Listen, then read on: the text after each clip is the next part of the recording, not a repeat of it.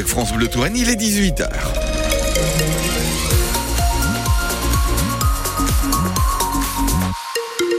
À 18h, le journal avec vous, Annabelle Wanek. Le nez qui coule et qui éternue, les démangeaisons aussi. Vous allez me dire, pourquoi parle-t-on de ça en plein mois de février? Parce que c'est devenu l'actualité. Chose étonnante, en effet.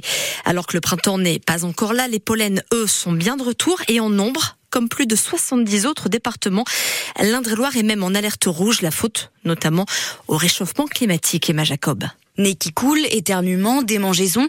Mathis, 18 ans, était jusqu'ici épargné. C'est vrai que depuis 2-3 ans, à chaque fois que je me trouve en contact avec du pollen, je le sens directement. Et ça peut pas être une coïncidence qu'à chaque fois que je me trouve en présence de pollen, j'ai le nez qui pique et les yeux qui pleurent. Et pour ceux qui, comme Ornella, 18 ans, l'étaient déjà, ça ne s'améliore pas. Les périodes euh, concernées euh, par rapport à ces allergies, elles ont vachement augmenté. C'est-à-dire que ça commence assez tôt quand même. Et ça se finit assez tard. Du coup. Les symptômes, même avec mes traitements, etc., je les ressens beaucoup plus et il y a beaucoup de gêne par rapport à ça. Plus de personnes allergiques et des symptômes plus forts. En cause pour l'enseignante chercheuse à Tours, Gaëlle Glevarek, le réchauffement climatique. Il y a une précocité dans le moment de la pollinisation, c'est-à-dire le moment où euh, le pollen se retrouve dans l'air, dû simplement à une hausse des températures. Plus vous commencez une pollinisation tôt, plus vous êtes exposé longtemps aussi et les symptômes durent très très longtemps. Donc c'est problématique. Autre problème, la pollution atmosphérique. À cause d'elle, le pollen est devenu plus allergène. La solution, continuer à végétaliser les villes, mais pas n'importe comment. Il faut que les gens aient la connaissance des plantes allergisantes, de ne pas planter que ces espèces-là, de choisir des espèces qui vont polliniser à différentes périodes. Alors pour jardiner sans risquer d'éternuer, privilégiez les marguerites, le magnolia ou encore le lilas. On estime qu'en 10 ans, le nombre de personnes allergiques au pollen aurait doublé. Son empoisonnement, il l'avait attribué aux autorités russes. Qu'en est-il de sa mort C'est la principale information de cet après-midi.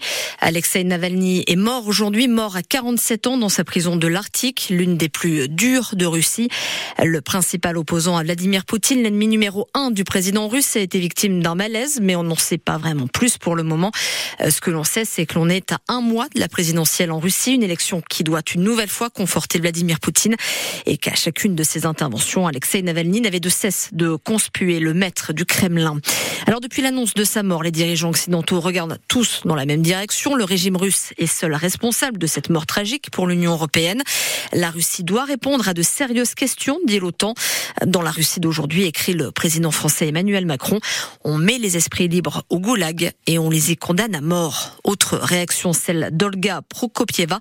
C'est la présidente de Russie Liberté, une ONG de défense des droits humains euh, qui milite pour promouvoir la démocratie en Russie. C'est une grande tragédie. Il était dans des conditions de détention extrêmement difficiles, constamment placé dans des cellules d'isolement euh, à conditions encore plus strictes que la prison déjà en elle-même. Il avait été victime d'un très grave empoisonnement. Son état de santé était euh, déjà très fragile. On n'a aucun doute que l'objectif de Poutine était de le tuer. C'est un assassin et on le sait depuis déjà longtemps. Il continue à assassiner ses opposants, il continue à assassiner des euh, simples civils euh, en Ukraine tous les jours. Nous demandons, et il est encore plus important de le demander maintenant, qu'il soit reconnu illégitime.